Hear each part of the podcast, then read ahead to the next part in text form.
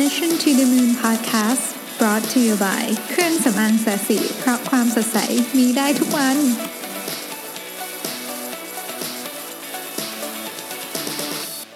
สวัสดีครับ ยินดีต้อนรับเข้าสู่ Mission to the Moon Podcast episode ที่ 137 นะครับ วันนี้คุณอยู่กับรวิศ หาญอุตสาหะ และวันนี้เป็น Technology Monday เพราะฉะนั้นจะมีคุณแม็กอยู่ด้วยนะครับ สวัสดีครับ โอเค วันนี้คุณแม็กเราจะมาคุยเรื่องอะไรดีครับ เอ้ย ก่อนอื่นต้องบอกก่อนว่าเสียงมันดังเนาะเสียงมันกล้องเพราะว่าตอนนี้เราอยู่กลางออฟฟิศนะเราไม่มีห้องว่างๆเลย ก็ขออภัยที่เสียงวันนี้จะสะท้อนไปสะท้อนมาแล้วจะมีเสียงแขกรับเชิญคนอื่นเข้ามาด้วย วันนี้เราเอ่อที่ที่เป็นเรามาพูดเรื่องบล็อกเชนกันดูดีกว่า เพราะว่ารู้สึกเหมือน topic นี้ก็กำลังโด่งดังในในวงสตาร์ทอัพพอสมควรนะครับ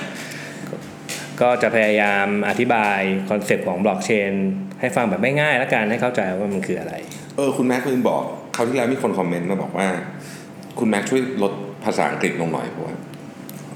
มีคนหรือหรือไม่ก็แปลให้ก็ได้โอ้โอเคได้ครับนะขออภัยขอไม่เป็นไรนะฮะไม่เป็นไร คือคราวนี้จะเราจะแปลให้นะอันนี้เราจะพยายามเราจะแปลแล้วกันนะแปลโอเคได้ได้ได้ไม่มีปัญหาอะเชิญคุณแม็กก็อ่าคราวนี้ถามถามกลับดีกว่าอ่าคุณคุณแท็บเข้าใจบล็อกเชนถึงแค่ไหนยังไงบ้างอืม เป็นตัวแทนผู้ฟังให้ผมหน่อยนิดนึงคือเป็นเดียวกันผู้ฟังที่ไม่เข้าใจใช่ไหมโอเค คือคือตามความเข้าใจของผมเนี่ยบล็อกเชนนี่มันเหมือนกับทุกคนถือสมุดอยู่หนึ่งอืมสมุดบัญชีอยู่หนึ่งเล่มอืมอืมเสร็จแล้วพอใครทำ transaction เราก็จดบันทึก transaction นั้นอ่าใช่เลยไว้ใช่เลยอ่าเออโอเคบล็อกเชนชื่อที่จริงๆมันก็บอกอยู่แล้วมันเป็นบล็อกแล้วก็เป็น chain นะครับบล็อกมันก็จะเป็นเหมือนเป็นตัวเก็บข้อมูล แล้วก็ chain ก็คือมันจะ refer ถึงข้อมูลก่อนหน้านั้นอืมว่าเก็บเอ่อ ยังไงเอ้ยใครเป็นใครเป็นต้นกำเนิดของตัวซอฟต์ตัวนั้นนะครับ แต่ว่าก่อนที่จะทำความเข้าใจกับบล็อกเชนว่าเออมันจะเอาไปใช้ในแอปพลิเคชันยังไงเนี่ยต้องเข้าใจถึงที่มาก่อน ว่าจริงๆแล้วบล็อกเชนอะทำไมคนเขาถึงพัฒนาบล็อกเชนขึ้นมานะครับก็ถ้าเกิดว่าเอ่อยังจำกันได้ในช่วงที่มันมี financial crisis เนาะอืมเอ่อตอนนั้นสถาบันการเงินเองนั่นแหละที่เป็นคนล้ม แล้วก็ทำให้เอ่อทุกอย่าง เอ่อเศรษฐกิจเราปั่นป่วนกันไปหมดเลยอืมก็เลยเป็นที่มาของของเทคโนโลยีตัวนี้แหละเขาเขาบอกว่าเขาเริ่มจะไม่เชื่อใจแล้วว่าไอ้คนกลางที่เคยทำหน้าที่ปกติดีสุขอยู่เนี่ย มันจะทำงานได้ อืมเขาเรียกว่าเออมันเป็นปัญหาของ trust issue หรือความเชื่อเออว่าไอ้คนคนนี้มันไม่น่าเชื่อถืออีกต่อไป แม้กระทั่งตัวแบงก์เองอืมก็คือบล็อกเชนถูกคิดมาให้ตัดคนกลางออกว่างั้นเถอะเอ่อเรียกว่าแก้ปัญหาความไม่เชื่อใจกันระหว่างคนสองข้างขึ้นไป โอเคอืมคราวนี้เขาจะทำยังไงล่ะ ก็คอนเซปต์มันก็ง่าย ๆ ก็คือเอ่อเปลี่ยนตัวกลางมาเป็นใครก็ได้แทน ถ้าเกิดสมมุติว่าเราเริ่มต้นจากวงเล็ก ๆ ก่อนอย่างเช่น ถ้าเกิดเรามีนายกนายขออยู่ในห้อง แล้วนายกนายขออยากทำธุรกรรมกับใคร ก็เอ่อตะโกนขึ้นมาดัง ๆ ในห้อง ถ้าเกิดในห้องนั้นมันมีนายคออยู่ด้วยนายคอก็จะเป็นคนอ่าโอเค รับรู้ว่านายกกับนาย ขเป็นคนทำธุรกรรมเนาะอืมแต่คราวนี้เนี่ยมันก็คงจะไปหานาย คเอ่อ ตลอดไปไม่ได้อืมอืมต้องเหมือนว่าคนคนเดียวกันตลอดไปไม่ได้ ก็เขาก็เลยพัฒนาคอนเซปต์ขึ้นมาให้นาย คเนี่ยมีจำนวนคนอยู่เยอะอืมๆอืมเป็นจำนวนคนหมู่มากหมู่มากซะจนกระทั่ง เราเริ่มรู้สึกว่าความเป็นตัวตนของนายคอมันไม่มี อืมอืมพอจะเข้าใจคอนเซปต์นี้ไหมอะยกตัวอย่างเช่น สมมุติว่าเราหายใจแล้วกันเออเราหายใจเราก็จะ เราก็เรารู้ว่ามันมีอยู่คืออากาศมันมีอยู่อืมแต่เราก็ไม่ได้รู้ว่ามันมีโมเลกุลออกซิเจนอะไรอยู่แค่ไหนว่ามันมีมากจนเราเริ่มเริ่มรู้สึกถึงว่ามันไม่มี อืมอืมอือืมมมันมีมากจนไม่มีอะอืมอืมนะครับ ก็คอนเซปต์อันเนี้ยเขาก็เลยเอามาเขาก็เลยเอ่อตัวบล็อกเชนเนี่ยก็เลยเดเดสร้างพัฒนาให้มันมีนายค อยู่เยอะมากๆเขาเรียกเป็นเน็ตเวิร์กเยอะมากๆอืมที่ทำหน้าที่ approve หรือทำหน้าที่เอ่อเขาเรียกว่าเป็นการ เป็นคนกลางอีกคนนึงอะอืมเป็นคนกลางที่ไม่มีอยู่จนเราเราไม่รู้ว่ามันเขามีอยู่ อืมอืมใช่แทนก็คือพูดง่ายก็คือว่าเอ่อการทำ transaction เนี้ยไม่ได้มีตัวกลางแบบเป็นหนึ่งเดียวเหมือนสมัยก่อนแล้วใช่ มีเป็นเยอะมาก เรียกว่ามีเป็นเน็ตเวิร์กอืมจนเราเริ่มรู้สึกว่ามันไม่มีตัวตนอยู่ คือเราไม่รู้เราคือเราเรียกว่าไม่ให้ความสนใจกับเขาแล้วกันเพราะเรารู้อยู่แล้วว่าจะมีคนใครสักคนหนึ่งมาทำหน้าที่นี้ คือเราจะมั่นใจได้ว่า transaction นี้จะไม่ถูกโกงจากอีกฝ่ายหนึ่งว่างั้นเถอะเราคือเรากลัวอีกฝั่งหนึ่งโกงเงินใช่ใช่แต่ถ้าเกิดพูดกันเป็นเรื่องเงินใช่ไหมฮะจริงๆ ถ้าเกิดมองเน็ตเวิร์กนั้นเป็นอีกคนหนึ่งก็เหมือนเน็ตเวิร์กนี่มา replace แบงค์เนาะอืมแล้วคราวนี้แทนที่มันจะกลายเป็นคนคนเดียวมา replace หรือว่ามาแทนเอ่อแบงก์หรือธนาคารเนี่ยก็จะกลายเป็นคนจำนวนมากมาแทนโอเคธนาคารเท่านั้นเองอะสมมติถ้าในกรณีนั้นเนี่ยอะผมถามละผมก็ค่อยเรียงคำถามแล้วกันนะอืมคำถามที่หนึ่งคือ แล้วปกติเราเราโอนเงินเราเราทำ transaction กับแบงค์นี่มันมีค่าใช้จ่ายถูกไหมมีค่าใช้จ่ายอืมในกรณีนี้มีค่าใช้จ่ายไหมมีก็มีค่าใช้จ่ายนะเอ่อคือมันเลยถือเป็นที่มาของคำว่า mining ไง คือคุณก็อาจจะได้ยินคำว่าเอ่อคนไปขุดเหมืองเนาะอืมอ๋อโอเคเอออ่านอธิบายแล้วฟังหน่อยไหมครับขุดเหมืองนี่เขาขุดทำไมนะอืมก็เพราะว่าคอนเซปต์ของตัวการทำงานของบล็อกเชนก็คือ ให้ใครสักคนหนึ่งมามาทำการเอ่อรองรับเอ่อ การเกิด transaction ใด ๆ หรือคนจริงเขาเรียก ledger นะครับ การเกิด transaction ใดๆ ระหว่างคนสองคนอืมคราวนี้ถ้าเกิดใครคนใดคนหนึ่งเนี่ยมาทำงานให้กับระบบอืมอืมมันเป็นที่มาของการออกแบบระบบอยู่แล้วว่าระบบจะต้องตอบแทนในคนที่มาให้มันทำการทำงานเนี้ยให้อืมด้วยเงินที่มันมาจากส่วนกลางเอา of nowhere เลย อยู่ดีๆ ก็มีเงินเมจิกโผล่มาจากระบบให้เป็นค่าขุดครับมันก็เรียกว่าเป็นค่าขุดเหมืองนั่นแหละ มาให้เป็นค่าตอบแทนในการเป็นคนกลาง อืมคราวนี้คนยิ่งยิ่งคนขุดมากๆเข้าก็เงินจากระบบ มันก็จะยิ่งน้อยลงน้อยลงเรื่อยๆ แล้วเอ่อคนที่ขุดตอนเนี้ยเอ่อก็จะได้ค่าตอบแทนน้อยลงน้อยลงเรื่อยๆเพราะเพราะปริมาณของเงินที่อยู่ตรงกลางเนี่ยมันมีจำกัด คือเราพูดอย่างนี้ได้ไหมว่าเออไอไอไอการขุดเหมืองเนี่ยเหมือนไปทำงานให้เป็นไปทำงานให้เป็นไปทำงานใช่ให้กับระบบถูกไหมทำงานให้กับระบบ แล้วระบบก็ก็จะจ่ายเงินให้คนที่มาทำงาน ใช่ แต่ว่าพอยิ่งมีคนมาทำงานให้เยอะค่าแรงก็ยิ่งถูก ถูเอกไหมอเพราะว่ามึงเงินมันมีแค่นั้นอะสมมติมีเงินรีซอสมันมีอยู่จำกัดเออพอยิ่งมันมีพอให้ตอนแรกพอเราให้ไปเอ่อพอให้ไปเรื่อยๆ มันเริ่มมันเริ่มจะเอ่อมันมีน้อยลงเอ้ยจริงๆพูดแล้วก็เริ่มงงๆแล้วจริงๆแล้ว คือมันพอมันน้อยลงเรื่อยๆมูมูลค่ามันควรจะสูงขึ้นสิใช่ไหมเออแต่จริงๆมันไม่ใช่ เพราะเนื่องจากว่าพอมีคนทำงานให้กับระบบมากๆเข้า คนก็ไปชวนกันโอ้เนี่ยขุดเมืองแล้วได้รายได้ดีเนาะก็มาช่วยกันทำอันนี้พอคนมัน เข้ามาช่วยกันขุดมากๆเข้ามากๆเข้าเนี่ยคนขุดมันก็เยอะขึ้นอืมแต่ resource มันก็มีเท่าเดิม พอ resource ที่เขาจะแจกเป็นค่าตอบแทนให้กับคนขุดเนี่ยมันมีขนาดเท่าเดิม แต่ว่ามันต้องกระจายแบ่งสันปันส่วนให้กับทุกๆคนที่มาช่วยขุดเนี่ยคนขุดมันก็เลยได้เงินน้อยลงอ่าโอเค เข้าใจละอืมอะทีนี้คำถามต่อไปซึ่งทุกท่านน่าจะอยากรู้ ระบบเนี้ยมันแฮ็กได้ไหมระบบเนี้ยแฮ็กได้ไหมแฮ็กได้ แต่ยากมากๆ เพราะว่า การที่เอ่อคนจำนวนมากเนี่ยเป็นคนทดสอบแล้วว่าเอ้ยเป็นคนเหมือนเป็นคนรองรับแล้วว่ามันมีเอ่อธุรกรรมการเงินนี้เกิดขึ้นเอ่อถ้าคุณใจอยากจะแฮ็กระบบเนี่ยมันหมายความว่าคุณต้องไปแฮ็กบล็อกของ Data นั้นๆไอ้บล็อกไอ้ตัวที่ที่มันแปลว่าบล็อกเชนเนี่ยนะอืมรวมถึงเอ่อประวัติของการเดินทางของไอ้ตัวบล็อกตัวเนี้ยตั้งแต่ตั้งแต่ตัวนั้นไปจนถึงต้นทางเลยถ้าคุณอยากจะแฮ็กซึ่ง มันอาจจะมาจากที่ไหนก็ก็ไม่รู้ ถ้าเกิดมันจะจะมันจะใช้เอ่อทรัพยากรสูงมากในการแฮ็กสมมติว่าเราเปรียบเทียบเป็นเป็นภาพให้ให้ท่านผู้ฟังเข้าใจนิดหนึ่งสมมติว่าเอาเป็นการโอนเงินนะครับเพราะเพราะทุกคนจะเข้าใจบริบทนี้ค่อนข้างเยอะสุดซึ่งแต่ว่าความจริงเราจะคุยกันว่าบล็อกเชนมันมีแอปพลิเคชันเยอะมากถูกไหมอืมอืมอืมเอาสมมติว่าการโอนเงิน เรามีคนในในการโอนเงินครั้งเนี้ยมีคนรับรู้จดบันทึกไปละกันหนึ่งร้อยคนอ่าการจะไปตามแฮ็กคือต้องไปแก้สมุดบัญชีของ100คนนี้ ใช่ถูถูกกไหมถ้าเรารู้นะว่าคณะมันมีแค่ร้อยอ่าคน แต่ประเด็นคือเราก็ไม่รู้ไงว่ามีกี่ร้อยคนแน่หรือเปล่าเพราะฉะนั้นมันยากมาก โดยโครงสร้างมันยากมาก โดยคอนเซ็ปต์มันยากมากอืมอืมอืมแล้วก็จะมันยากมาก แต่ที่ที่บอกว่าโดนแฮ็กแฮ็กกันนะส่วนใหญ่จะเป็นเว็บเปิดปาร์ตี้ถูกไหมที่ใช่เอามันบิเป็ตนคอยการมาขายต่ออะไรมันพวกเป็นนี้การ exchange มันเป็นอีกระบบหนึงแล้วอ่าไม่ใช่ตัวบล็อกเชนเองโอเคไม่ใช่ตัวบล็อกเชนพูดง่ายๆว่า บล็อกเชนนี้เป็นระบบที่ปลอดภัยกว่าระบบเดิมๆที่เรามีอยู่อืมอืมแต่ไหนๆพูดมาถึงนี้แล้วก็อาจจะต้องเอ่อ educate นิดนึง เพราะว่าจริงๆแล้วบล็อกเชนอะมันมีหลายขั้นด้วยนะ มันมีวิวัฒนาการของมันอืมอืมอืมเอออย่างอย่างที่เรารู้จักกันอย่างของบิตคอยน์เนี่ย มันเขาเรียกว่าเป็นเจเนอเรชันหนึ่งเจเนอเรชันที่หนึ่งคือเป็นเหมือนเป็น proof of concept คือตอนตอนที่มันมีวิกฤตการณ์เนี่ยมันก็มีเอ่อหนุ่มนิรนามชื่อว่าซาโตชิเนี่ยอ่าเป็นตัวแทนขึ้นมานะเป็นเหมือนเขาเป็นผู้คิดค้น ไอ้บล็อกเชนนี้ขึ้นมา แต่แล้วจริงๆเราไม่รู้นะเราไม่รู้นะว่าซาโตชิคือใคร ปัจจุบันนี้ก็ยังไม่มีใครรู้ไม่ไม่ไม่มีใครรู้มีคนบอกว่าเป็น CIA บ้างล่ะเออเป็นอะไรอีลอนมัสก์เงี้ยเออบ้างล่ะอะไรบ้างล่ะมีคนก็ไปค้นหาชื่อซาโตชินามสกุลตามตามนี้เลยนะ ไปเสร็จปุ๊บไอ้คนเนี้ยชีวิตตอนเนี้ยลำบากมากๆเพราะต้องมานั่งคอยตอบคำถามว่า ผมไม่ใช่คนคิดบล็อกเชนอะ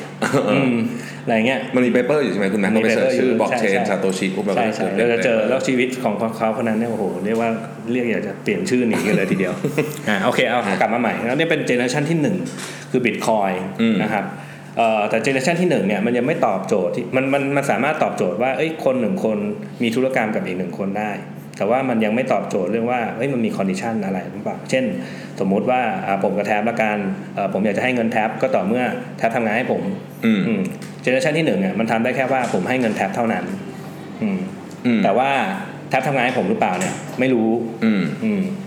ก็เลยมีคนคิดค้น generation ที่ 2 เข้ามาของบล็อกเชน generation สองก็คือเรียกว่า smart contract คือมันจะมีการทำเอ่อให้เงินก็ต่อเมื่อมี condition นั้นเกิดขึ้น อ่าโอเคอ่ามันก็เริ่มเริ่มฉลาดขึ้นแล้วมันก็เป็นวิธีการทำงานก็จะเป็นเอ่อตัวเหรียญหรือว่าตัวสิ่งที่คนเขาเรียกกันว่าเหรียญเนี่ยเป็นชื่อว่า Ethereumอ่า Ethereum โอเคเจเนอเรชันที่สองแล้วอืมแต่ว่าเอ่อทั้งสองทั้งสองเจนเนี่ยก็ยังมีข้อเสียอยู่ เพราะว่ามันใช้คนหมู่มากมาก ๆ ในการตรวจสอบว่าเอ่อมันมี transaction นี้เกิดขึ้นอยู่จริงอืมเพื่อทำให้เวลาทำทำเวลามันมี transaction อะไรเกิดขึ้นเนี่ยเอ่อ ตอนนี้ throughput หรือว่าอัตราการตรวจสอบเนี่ย มันเริ่มจะช้าอืมช้ามากๆเพราะคนมันจำนวนเยอะ อืม มันก็เลยมีคนคิดคอนเซปต์ที่สามเอ้ยคนคนคนคนมาแก้ไขสองปัญหาเนี่ยเอ่ออีกตัวหนึ่งเอ่อเรียกว่า Cardano อ๋อ ชื่อนี้คุณชื่อนี้คุณอ่าก็เป็นก็เรียกผมเพิ่งก็เรียเข้ากใจนะเนี่ยที่คุณอธิบาย ก็เป็น generation ที่สามอ่านนะครับเขาก็มาแก้ไขปัญหาเรื่องที่ว่าแทนที่จะให้คนจำนวนมาก มาแย่งกันเอ่อตรวจสอบว่าเป็นยังไงเนี่ยอืมเขาเรียกว่าระบบลอตเตอรี่ก็คือให้เฉพาะคนที่เป็นเจ้าของรีซอสหรือเจ้าเป็นเจ้าของเป็นมีส่วนหนึ่งอะในในเหรียญเอ่อเป็นเจ้าของส่วนหนึ่งลอตเตอรี่มาว่าอะเขาก็ไปถามเลยอะคุณคุณเป็นเจ้าของนี่ใช่ไหมคุณอยากจะเป็นคนบริฟายธุรกรรมนี้หรือเปล่า ถ้าคุณไม่บริฟายภายในเวลาเท่านี้เท่านู้นก็ยกสิทธินั้นให้คนอื่นอ่ามันก็จะเป็นการเหมือนกลั่นกรองคนที่มาบริฟายให้เล็กลง เหลือ scope เฉพาะคนที่แบบว่าเอ่อเป็นเทมีส่วนร่วมจริง ๆ มันก็จะทำให้ความเร็วในการตรวจสอบเร็วขึ้นโอเคอืมก็ก็ยังคาดหวังกันอยู่ว่า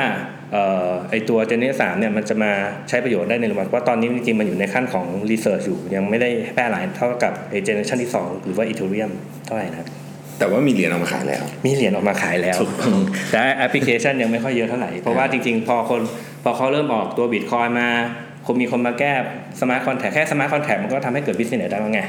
คนก็แห่กันไปใช้ พอแห่กันไปใช้เสร็จปุ๊บพอถึงจะมีคนมาใช้ตัวที่สามปุ๊บก็เลย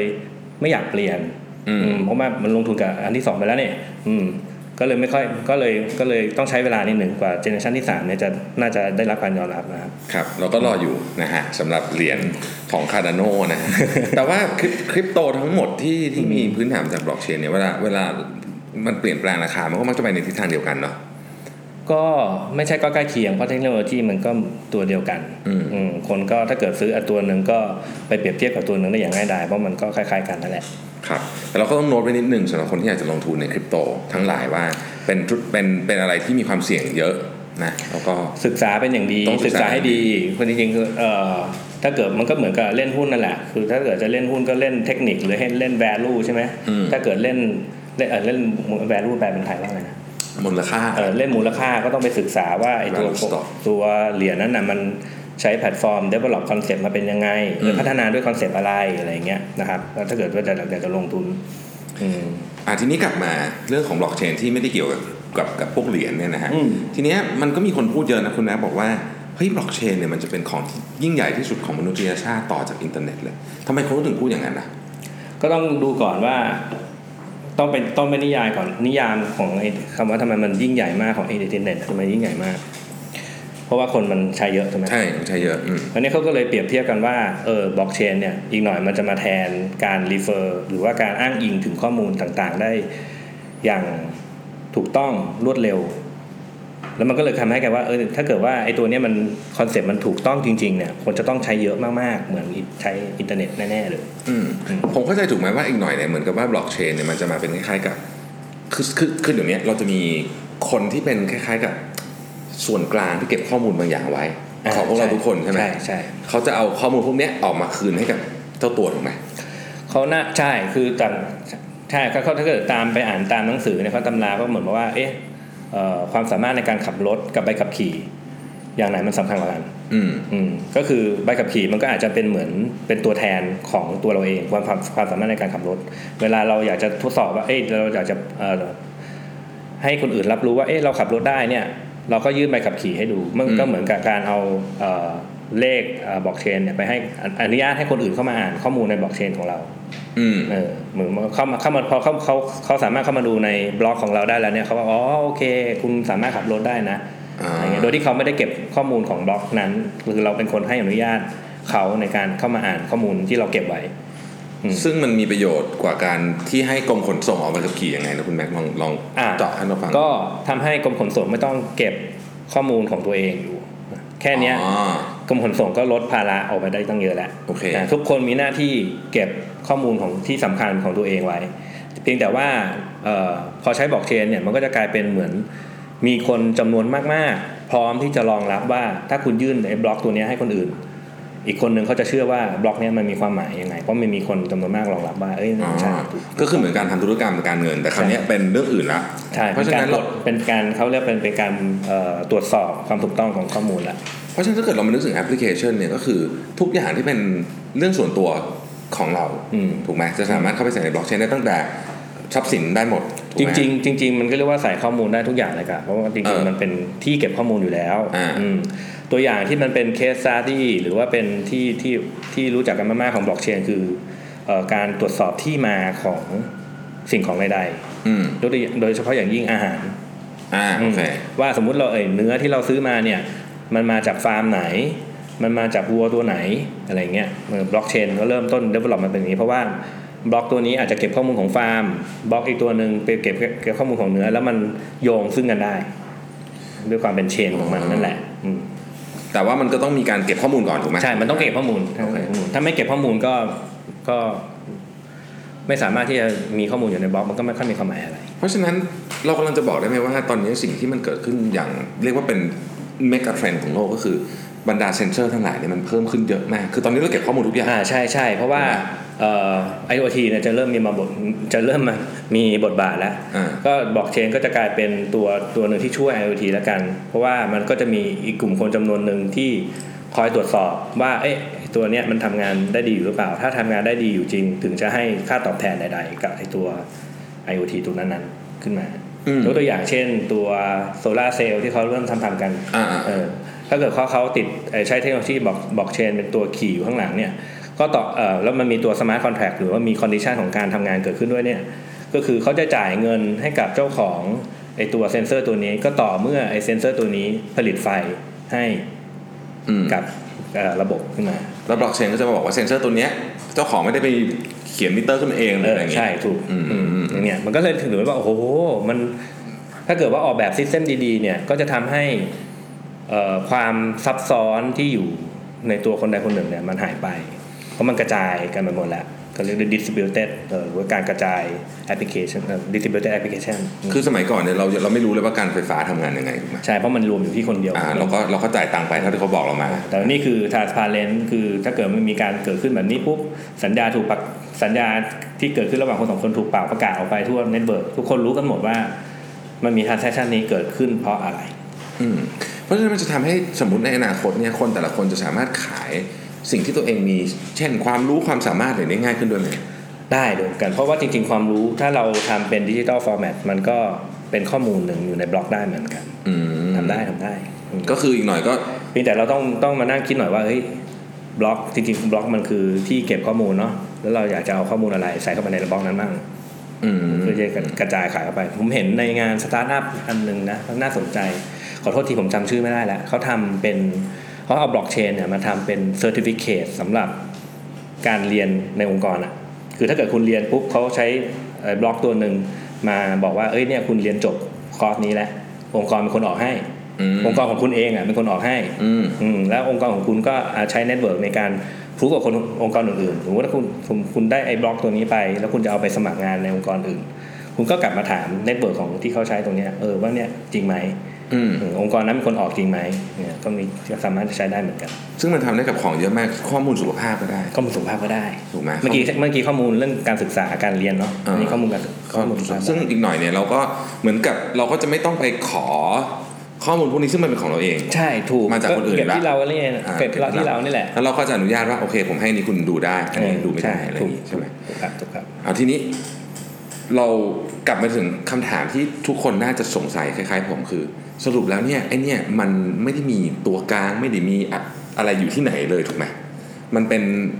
มันเป็นเหมือนเหมือนอินเทอร์เน็ตใช่ไหมไม่ได้มีอะไร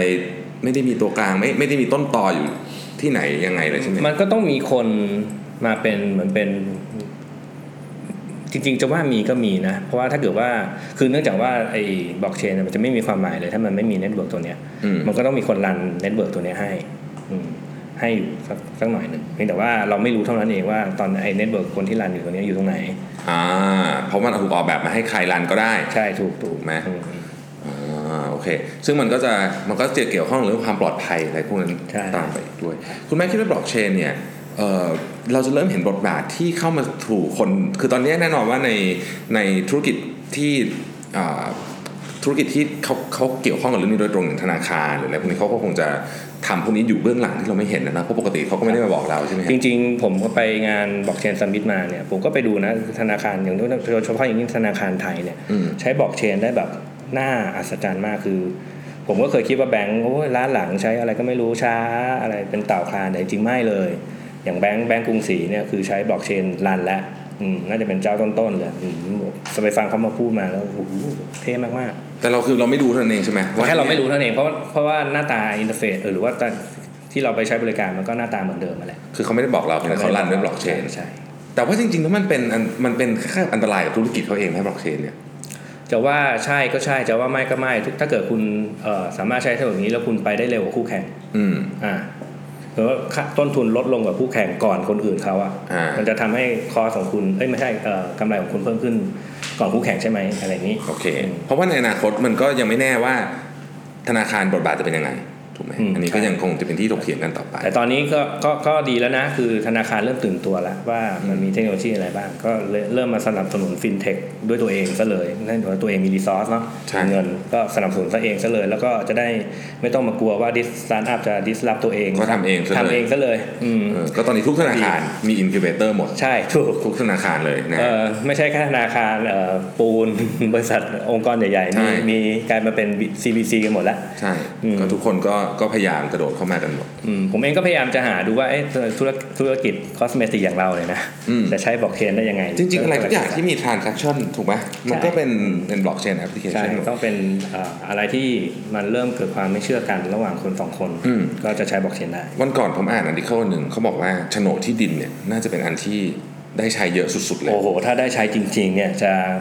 มี value มหาศาลใช่เพราะปัจจุบันเนี่ยโฉนดเนี่ยเขายังเก็บเป็นกระดาษกันอยู่เลยอะอืมคือได้โฉนดมานี่อาจจะอาจจะขายไม่ได้ก็ได้นะอืมถ้าถูกไหมถ้ากระดาษหายไปหรือหรือโดนฟ้องร้องใช่เราไม่รู้แบบทับว่ามันที่ทับความเป็นจริงอะไรอยู่ใช่ไหเอมอคือเราเราขีดเส้นของเราตรงเนี้ย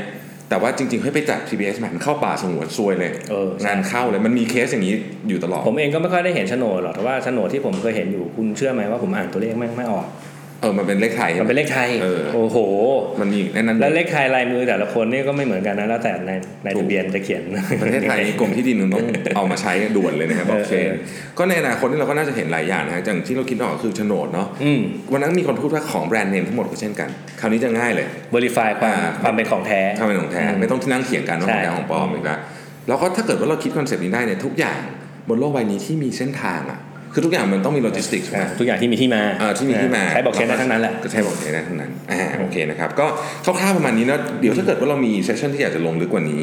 นะครับเราก็จะเชิญคุณแม็กมาพูดอีกทีหนึ่งนะครับครับวันนี้ต้องขออภัยทั้งเสียงประตูเสียงหมาเสียงออดเสียงอะไรต่างๆ พวกนี้นะฮะเก้าอี้ด้วยเดี๋ยวเอ็ดอาร์เอ็ดอาร์เดี๋ยวเราจะหาห้องอัดดีๆเรากำลังทำห้องอัดแบบ DIY กันอยู่ นะครับสักครู่หนึ่งเมื่อไหร่เมื่อไหร่เสร็จเดี๋ยวเราจะได้นั่นเดี๋ยวมาลองอัดเสียงกันดูนะครับ ก็วันนี้ขอบคุณคุณแม็กมากนะครับครับที่มาในเทคโนโลยีมันเดย์กับ CTO ของสีจันทร์นะครับ ขอบคุณทุกท่านและสวัสครับดีสวัสดีครับครับ